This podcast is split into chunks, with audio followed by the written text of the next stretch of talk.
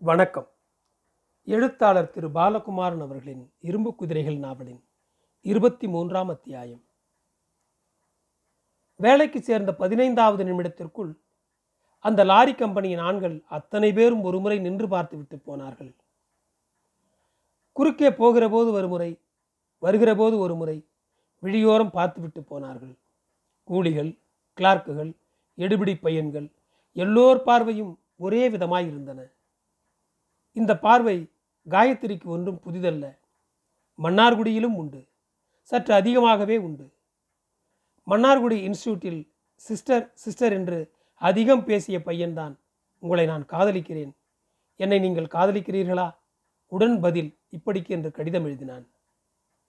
இளமையான short hand master ஒருவர் என்ன காயத்ரி? காமர்ஸ் கற்றுக் கொடுக்க வந்துட்ட?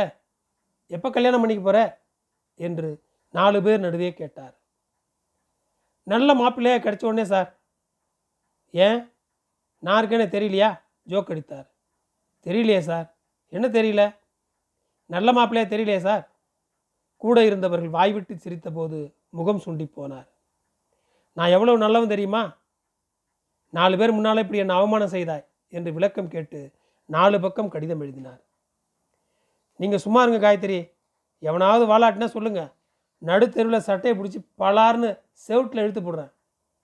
அரசு சலுகையில் பிஏ முடித்து பொழுதுபோக காமர்ஸ் படிப்புக்கு வந்த கதர்ச்சட்டை பையன் ஆதரவு தெரிவித்தான். நாலு மாதம் கழித்து காயத்ரி என்ன லவ் பண்ணுறீங்களான்னு கேட்கல கல்யாணம் கட்டிக்கிறான்னு கேட்க தோணுது. எனக்கு நாலு அண்ணன் நாலு மதினி.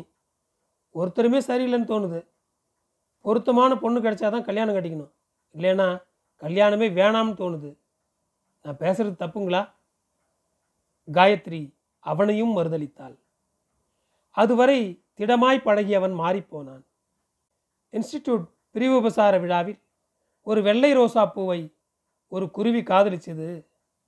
ரோசாப்பூ காதலிக்கணும்னு தெரிஞ்சதும் முள்ளு மேலே மோதி மோதி தன் ரத்தத்தை எல்லாம் ரோசாப்பூ மேலே அபிஷேகம் செய்தது என்று கதை சொன்னான். காயத்ரி சட்டென்று புரிந்து கொண்டாள். நிறைய பையன்களை சினிமா ஆட்டி படைக்கிறது என்று தெரிந்து கொண்டாள். வெகுளியாய் நகைச்சுவையாய் நல்லவனாய் பெண்களை காதலிக்க வேஷம் கட்டியதை பார்த்து அதிசயித்தாள். உடுத்துவது மாதிரி உண்பது மாதிரி காதல் ஒரு அவசிய தேவை என்று இவர்கள் பரபரப்பதை புரிந்து கொண்டாள். ஐயன்மீர் காதல் என்பது என்ன? காதல் என்பது ஆக்கிரமித்தலா?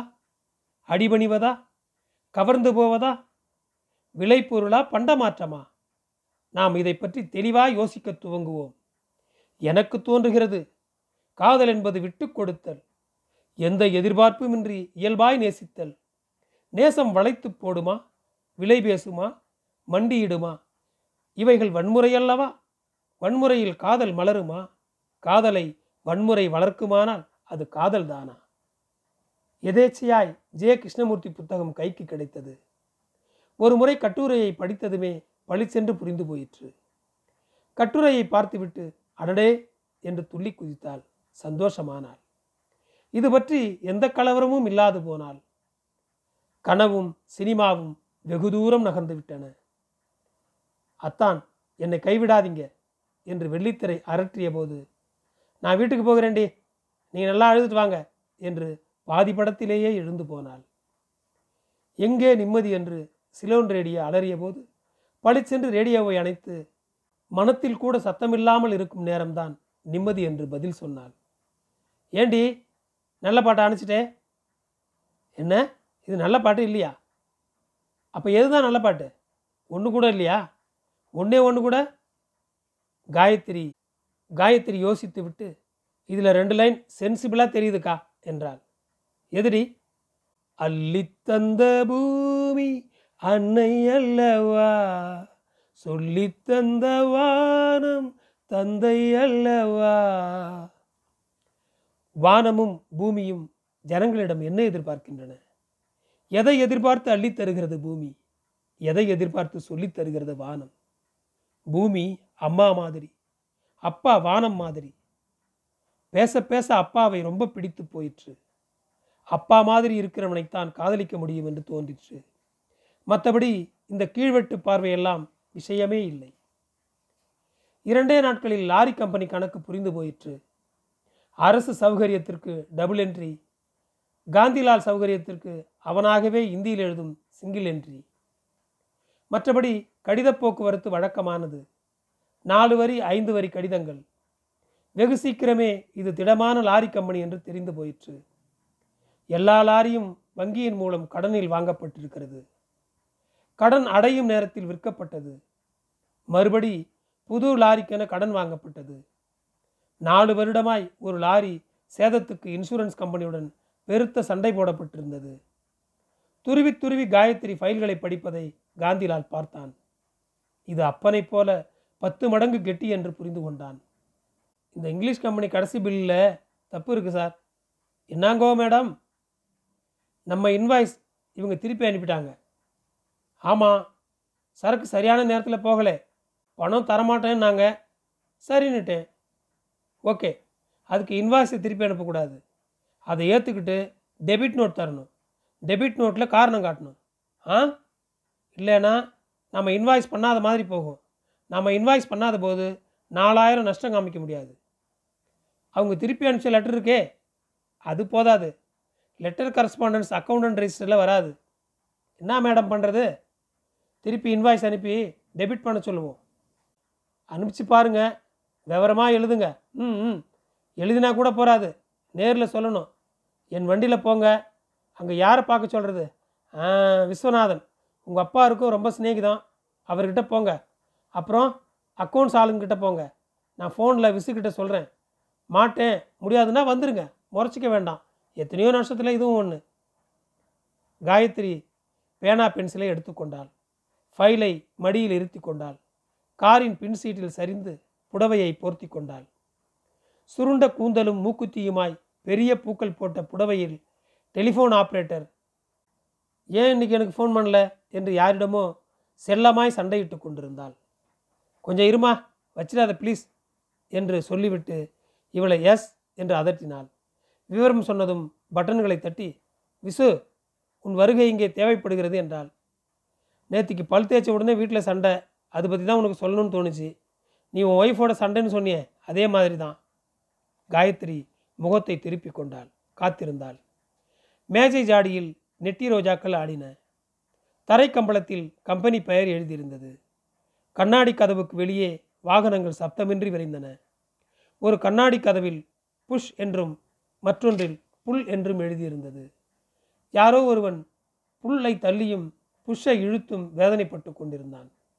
உதவலாமா என்று நினைத்தபோது ஷூக்களின் கீரிச்சலோடு உயரமாய் ஒரு உருவம் வந்தது. எஸ் சுமதி யார் எனக்காக காத்திருப்பது? என்று ஆபரேட்டரிடம் கேட்டது. சுமதியானவள் சுட்டு விரலால் காயத்ரியை காட்டிவிட்டு தொடர்ந்து பேசி கொண்டிருந்தாள். Yes I am Viswanathan. நான் உங்களுக்கு என்ன செய்ய முடியும்? காயத்ரி காந்திலால் கம்பெனி பெயரை சொன்னாள். ஹா ஃபோன் வந்தது. உங்களுக்கு அக்கௌண்ட்ஸ் டிபார்ட்மெண்ட் காட்ட வேண்டும். அவ்வளோதானே இல்லை. இன்வாய்ஸ் பற்றி சாரி நான் அக்கௌண்டன்ஸ் இல்லை. நான் அவங்கள அறிமுகப்படுத்துகிறேன் மீறி என் உதவி தேவைன்னா வந்து பார்க்குறேன்.